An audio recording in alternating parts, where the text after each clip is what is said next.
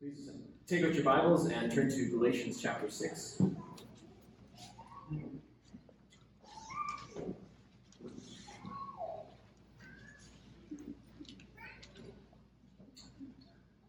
Galatians 6, starting in verse 6. Let the one who is taught the word share all good things with the one who teaches. Do not be deceived, God is not mocked. For whatever one sows, that will he also reap. For the one who sows to his own flesh will from the flesh reap corruption. But the one who sows to the Spirit will from the Spirit reap eternal life. Let us not grow weary of doing good, for in due season we will reap if we do not give up. So then, as we have opportunity, let us do good to everyone, and especially to those who are of the household of faith. Ends the reading of God's holy and inspired word. Please be seated. Let's pray together. Lord, we thank you for this morning. We thank you that we can gather in honor of you. We can gather together with the saints, the people that you have called by your word, by your spirit, that you have saved through faith. And we pray now that you would be teaching us by your spirit. Lord, as we are in the application section of Galatians, help us to apply the theology that we've been learning uh, these past number of months as we've gone through this book. Help us to bear fruit, the fruit of the Spirit. May we not be pursuing the works of the flesh, but the fruit of the Spirit. Lord, we pray for your Spirit to be working in us, that He would grant us the eyes to see what is going on in the text, and that He would grant us the strength and willingness to obey it. We pray now for any in our midst who do not know you as Lord and Savior. May they be convicted by your word. May they turn to repentance and faith to Christ. We thank you for this morning. We pray that you'd be with me as I preach and uh, help uh, all our listeners to hear what you want them to say. And may you be speaking to us. We pray this all in your name. Amen. So, as we wind up our series with Galatians, uh, we come to a series of verses that you may have heard quoted uh, in other places and other sermons. And it's really good to go through these kinds of verses uh, that are more popular to understand what is the context in and around them. And if we understand the context around them, often we'll grasp a fuller meaning of what the verses are trying to say. We want to understand what Paul is trying to communicate to the Galatian church, firstly, and also to all God's people by extension. Now, last week we heard about the life of the church, restoring brothers in gentleness. And so, as we talk about these next few verses, as we just read, let's keep that context in mind. Paul is not done with that topic. Because we see that in verse 10, he's wrapping up this section. He says, So then, as we have opportunity, let us do good to everyone, and especially to those who are of the household of faith. Part of doing good to those of the household of faith is the loving act of restoring each other from the pursuit of sin, as we saw in the first verses uh, of the chapter last week. So keep that in mind. We're talking about the life of the church, and let's dive in. Verse 6. Let the one who is taught the word share all good things with the one who teaches. Well, part of being in the community of faith is looking out for each other's needs. This means that we help someone when someone needs physical help, emotional help, and of course, spiritual help. And here Paul is looking out for the minister of the word, or the pastors, the leaders of the church. He says, Let the one who is taught the word, in other words, let the church, share all good things with the one who teaches, or the shepherd. So, let the church share their wealth with their pastor. Now, let's think not only of financial wealth, but friendship, fellowship, support, care, money, resources, help with family, and any other kind of good gifts that you can think of are to be shared with the one who teaches. Share all good things, he says. There's no limit to the types of good things that a congregation is to share with their pastors. Pastors are to be part of the people of God, not on a pedestal or a higher level by themselves, but among the people. Think of the analogy of the shepherd. The shepherd walks among the sheep. He's not flying overhead uh, in a plane. He's walking among the sheep. He knows them, they know him, and they share mutual love. And Paul is reminding the Galatians not to neglect their leaders and their leaders' needs. I think there is a tendency for churches at any age to forget about their pastors in some sense. We can forget about them when it comes to sharing all good things with the body. For example, when you read, or when we read the verses last week, bear one another's burdens. Who came to your mind? Bear one another's burdens. Church members, right? The family of God, that's who we think of. Do you think of your pastors? Are they in that category as well? I have to say, I don't automatically think of our pastors, I think of church members. I sometimes forget about my brothers in leadership. But that is wrong because pastors need help, just like all the members of the church do, just like the rest of us. Spiritual leaders are not invincible, and sometimes they can end up feeling like they are alone with their burdens, even as they try to help others with theirs. Now, I'm speculating that Paul felt some of this, as he did much traveling. He did not have a consistent body to fellowship with continually. Yes, he received help from different churches as he, has, as he had need, and he expressed great thanks for those churches that helped him. But he was always on the move.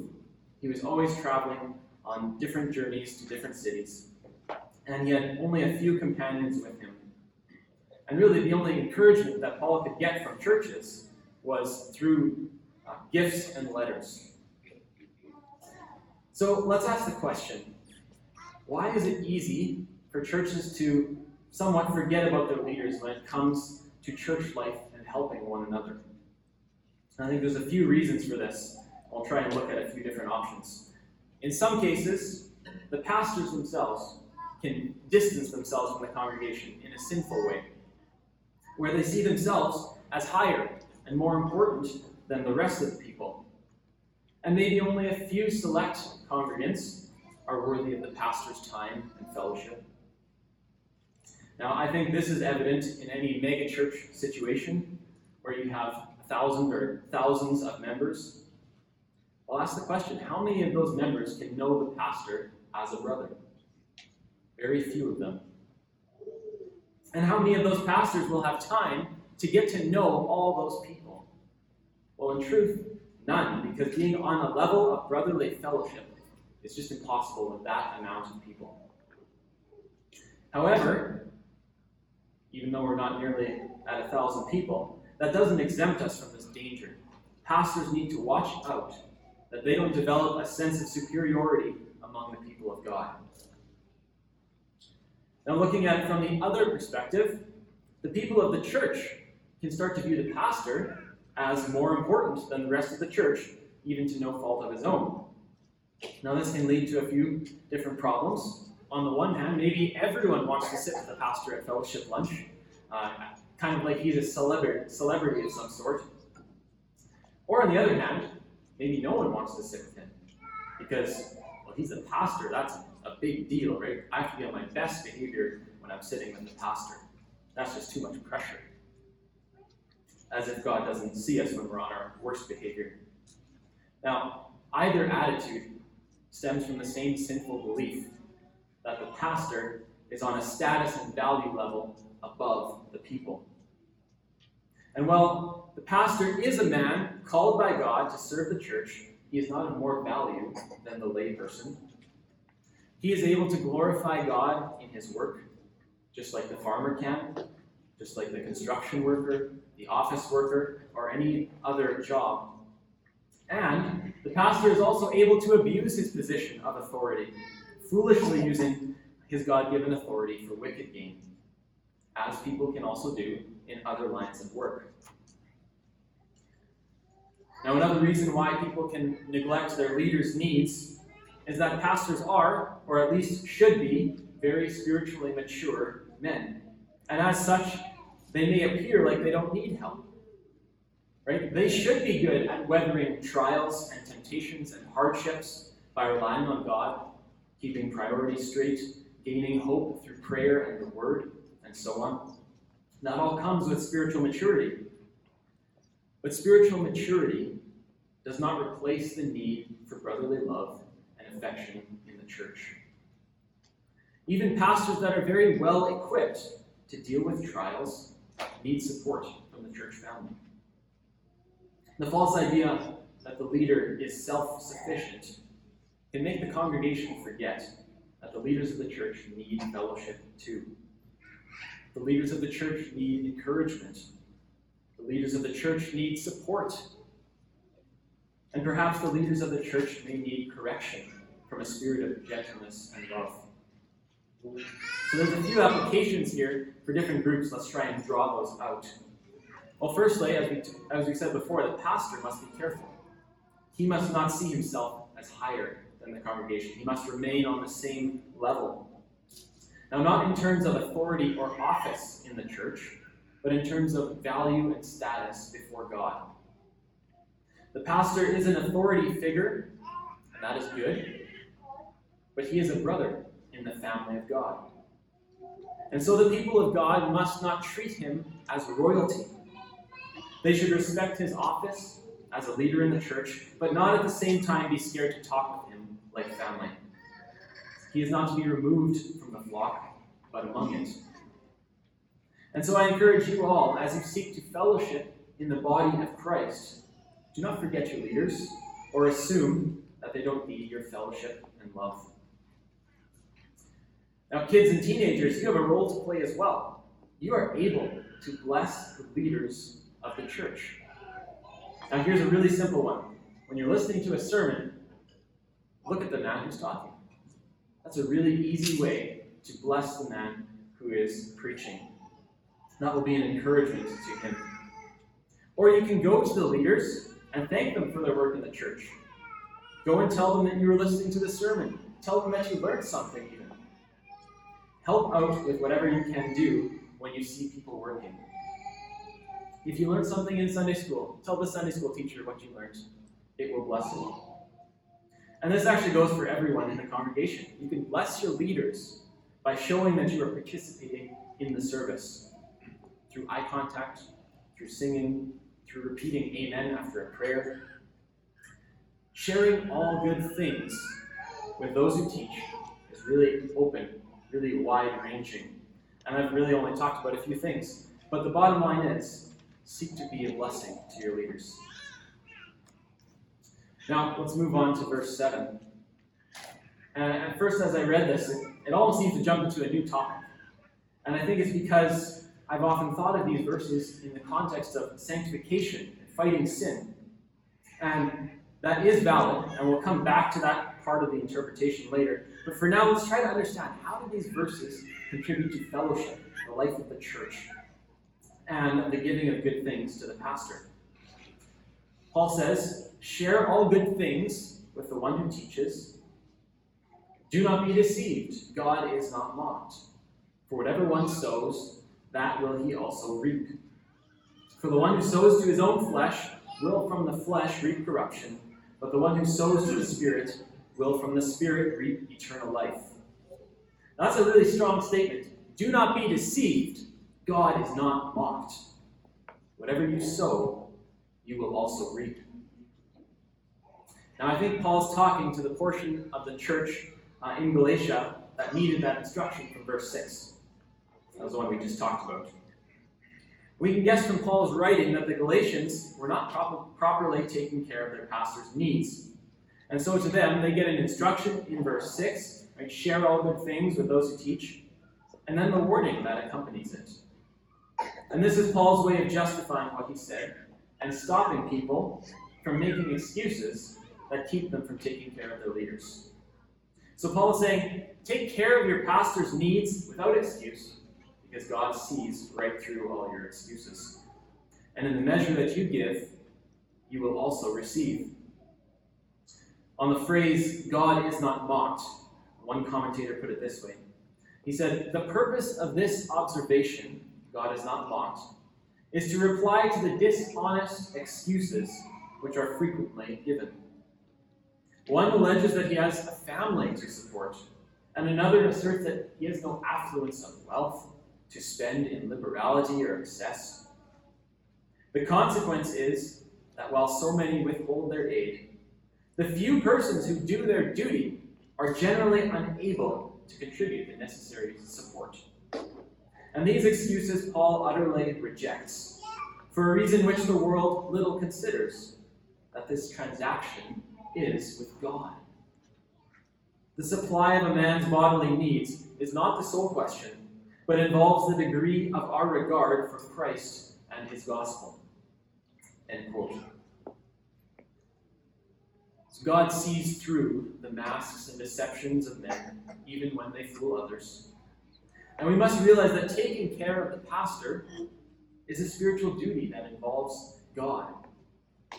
When we give generously, we please God, but not so when we are reluctant. And Paul lays out the principle of life that God has worked into creation in many different aspects. That which one sows, he will also reap. Now, in 2 Corinthians, Paul actually uses this exact same analogy on the same topic. 2 Corinthians 9, verse 6 says, Whoever sows sparingly will also reap sparingly. And whoever sows bountifully will also reap bountifully. Each one must give as he has decided in his heart, not reluctantly or under compulsion, for God loves a cheerful giver. Now, in Galatians, uh, Paul changes this metaphor into more of a general form than 2 Corinthians. He just says, For the one who sows to his own flesh will from the flesh reap corruption, but the one who sows to the Spirit will from the Spirit reap eternal life. Now, sowing to your own flesh here would point to using your resources for selfish and worldly aim. Let me explain. The man who is being stingy with others and with the church while generously advancing his own desires, well, he's sowing to his own flesh. His efforts, his abilities, his wealth are all directed to his own gain.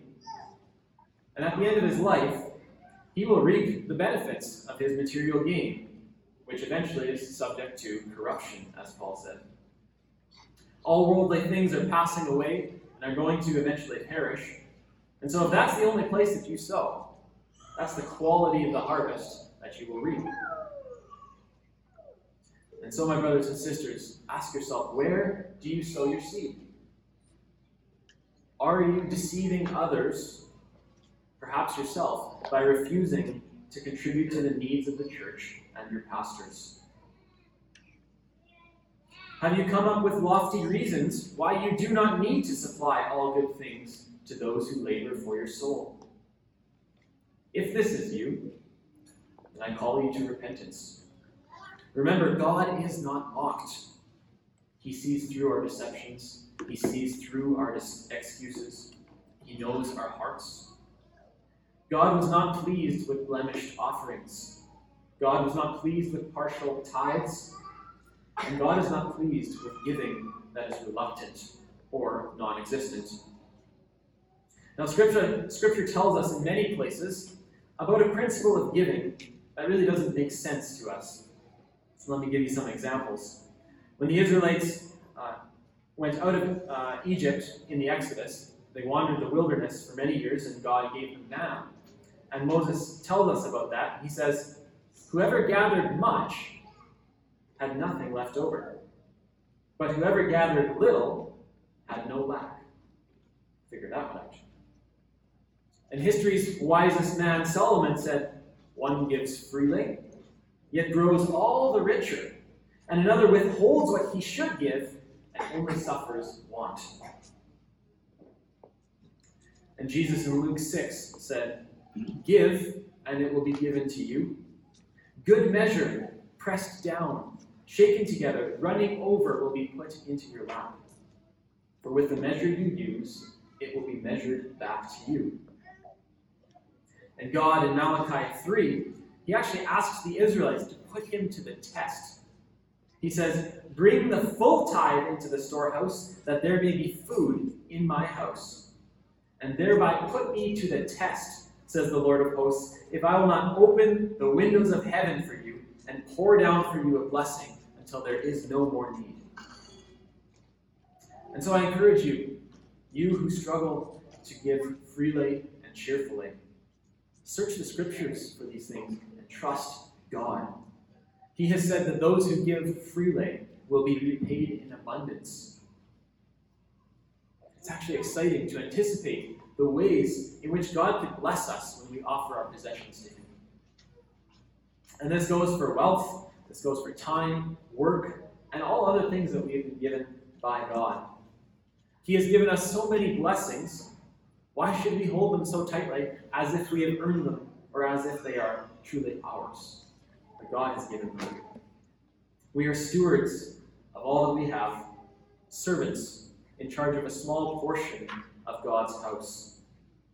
And may we not be the ones who sow only to ourselves, only to the flesh, for then our reward will be a harvest of corrupted filth.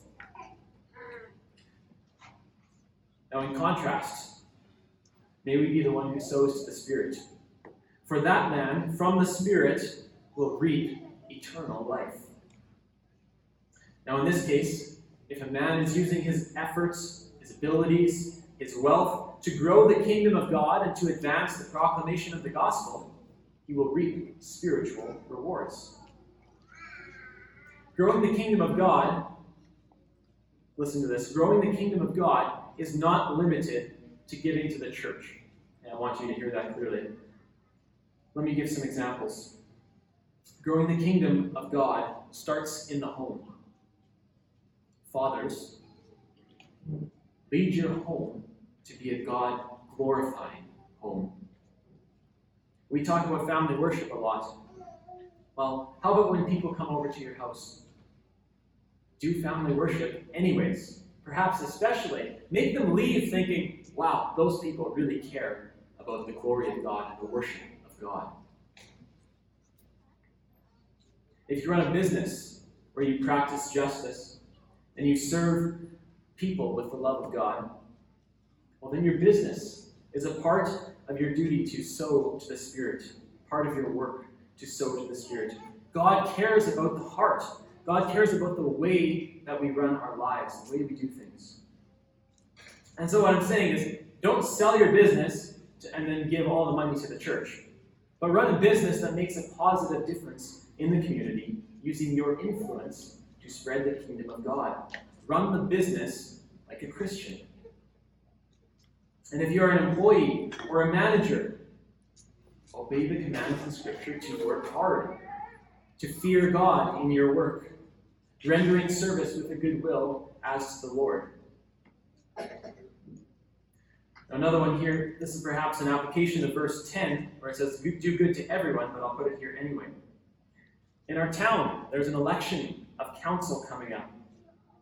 Now, if you see the direction of our town heading in a way that you don't like, which they are, heading downhill away from God towards the celebration of sin, consider that there are multiple spots opening up on town council. And this is the council that creates and manages the policies of Altona. Now think of the communal good that could come from having a few Christian men in positions of leadership in our town. Think of the beneficial service that you could give to all members of the town and the surrounding area by being involved, by advocating for policies that honor Christ. We have an opportunity right now as the people of God to take leadership in our town. So, brothers, specifically the ones who live in town, seriously consider with wisdom this opportunity. And for those who do not live in town, well, your opportunity is the next rural election. So, those are some of the ways that we can sow to the Spirit. Now, in Scripture, we also have many practical examples of what this looks like so we'll look through a few of them. Uh, in the Old Testament, the Israelites were to pay the Levites for their service in the temple. The Levites received no land inheritance like the other tribes, but their portion came through their service as priests and temple workers. Paul says in 1 Timothy, and I invite you to turn to this passage, turn to 1 Timothy. Uh, this passage is, is quite helpful to understanding uh, sowing to the Spirit. 1 Timothy chapter 6.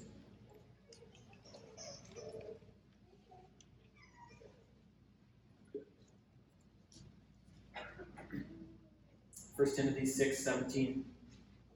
It says, As for the rich in this present age, charge them not to be haughty, nor to set their hopes on the uncertainty of riches, but on God, who richly provides us with everything to enjoy.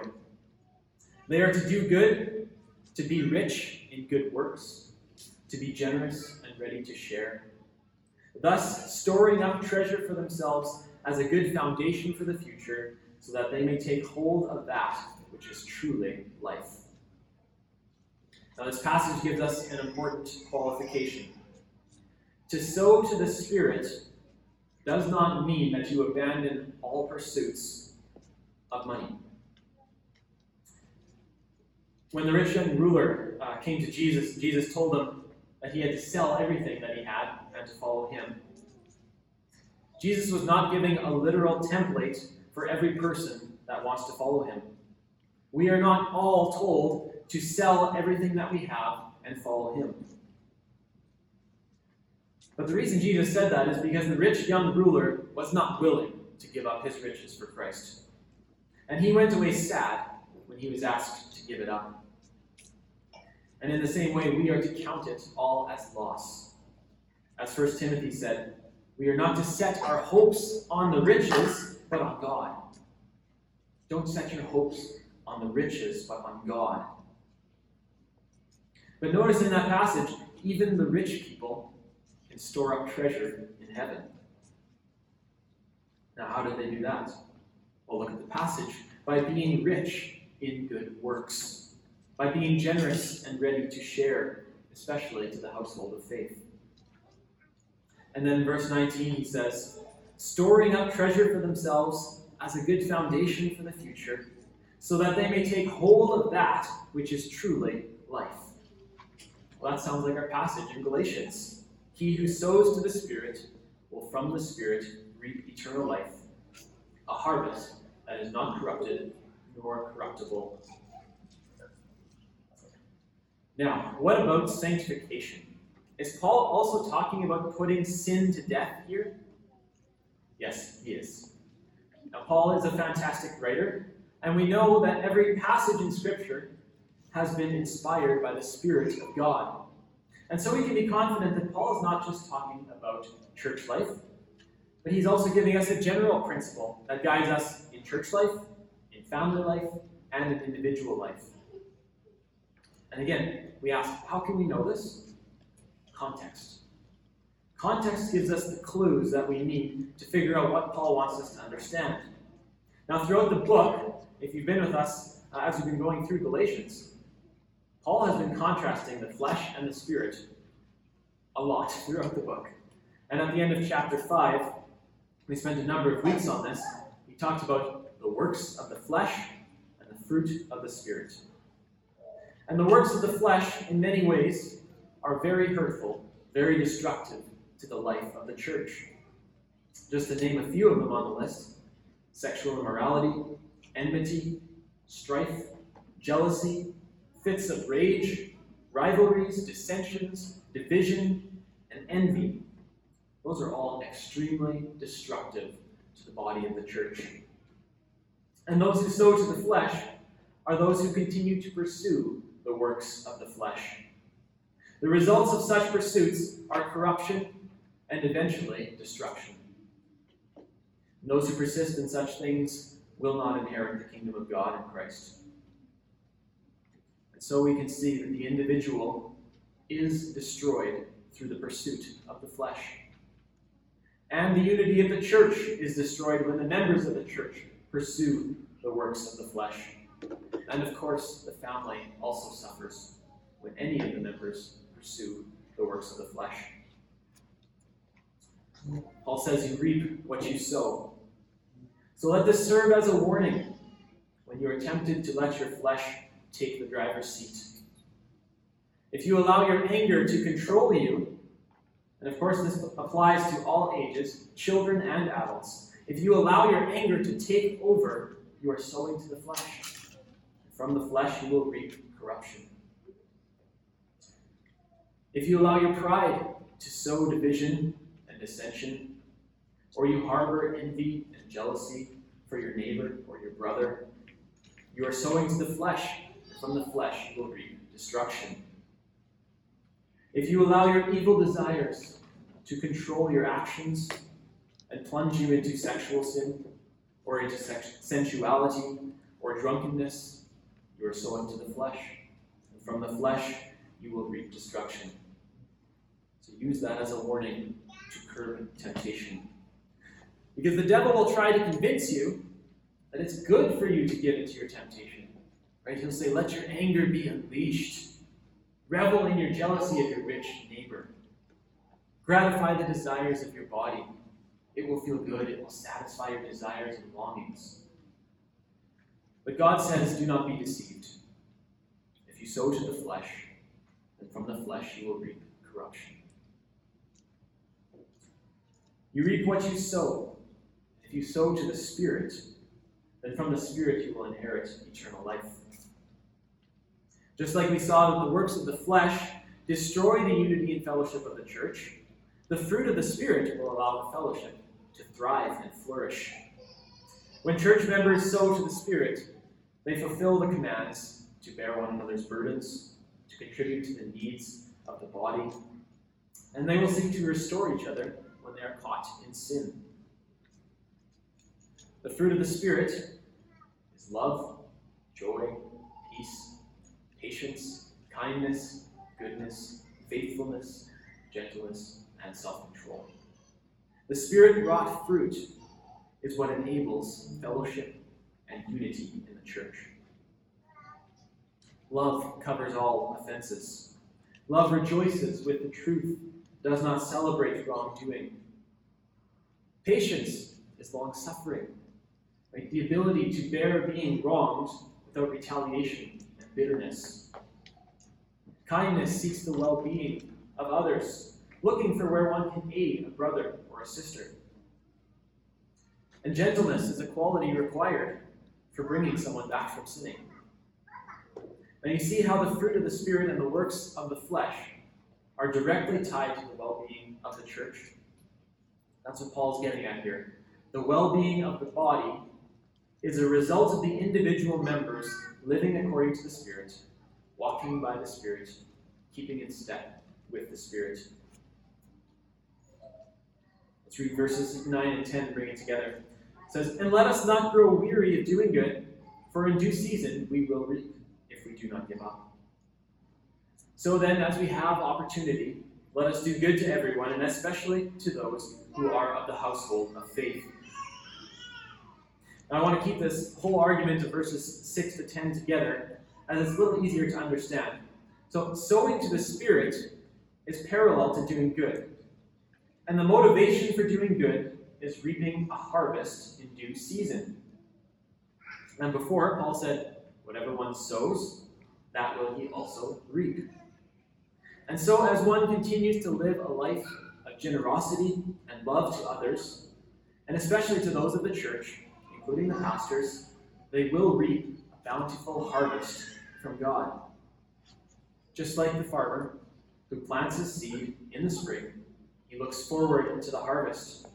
And so we are in the spring season on this earth. We must plant generously and liberally, and then look forward to the harvest. The harvest is our hope and our motivation to keep working. The farmer doesn't plant and then fall asleep until harvest time. At least he shouldn't. But he must tend his crop, watering, weeding, fertilizing, repeat. And in the same way, we are called to keep working Paul says, Let us not grow weary in helping our brothers and sisters. There is a great harvest coming. I want to address uh, one clause in there in verse 9. It says, In due season we will reap if we do not give up. Well, that's a condition, right? If we do not give up, then we will reap. Therefore, we can say it the other way if we do give up in doing good, then we will not reap. Now, to anyone who loves justification by faith, which I hope, especially after this series, is all of us, this is kind of a tricky statement. It sure sounds like reaping the harvest of eternal life is dependent on our will to keep doing good. Well, in one sense, it is. We must persevere in good works because good works are the evidence that we have been justified by God on the basis of faith in Christ.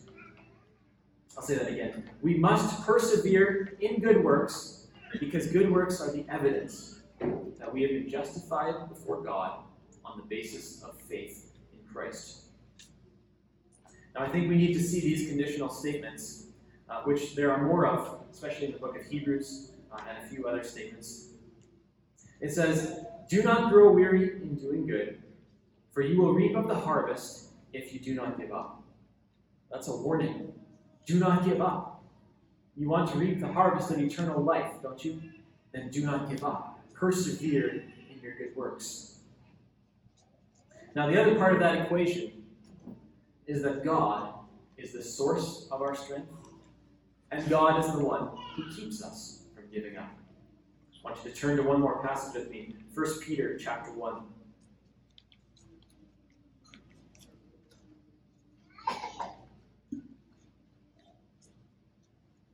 1 Peter chapter 1.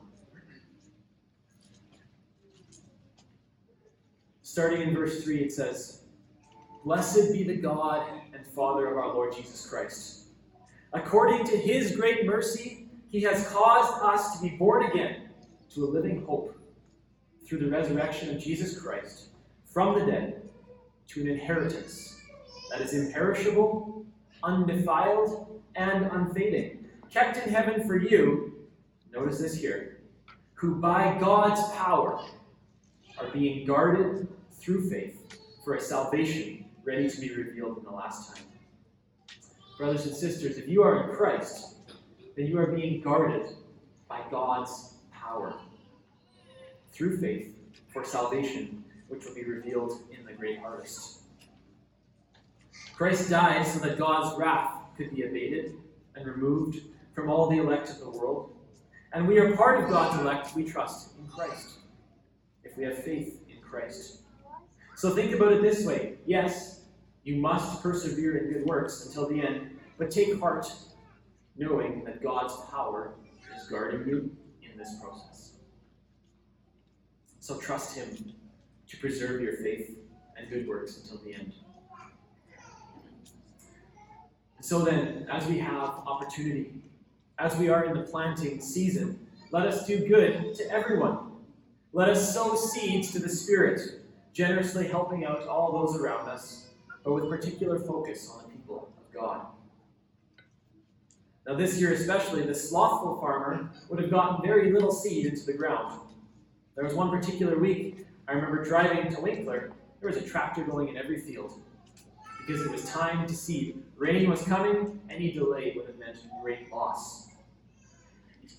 Brothers and sisters, we must realize we are farmers. And we have opportunity now, with our short time on this earth, to sow seeds that help others, to contribute to the needs of the saints, our family of God around us, and to support the ones who spend their time caring for our spiritual needs. And so I encourage you, sow seeds liberally. The family of Grace Covenant needs one another. Give generously Help the needs of the church with your time. Serve the body with the gifts which you have been given by God to bless one another. Show hospitality. Open your home to others. Encourage each other. Pray for one another. These are very simple things that have great and lasting spiritual value. And finally, pursue the fruit of the Spirit. And as we do all these things, we will already begin to reap the harvest fellowship, support, mutual love, encouragement. And let us keep looking to the ultimate reward that God has promised eternal life, bought and guarded for us by Christ Jesus Himself. To Him be all the glory.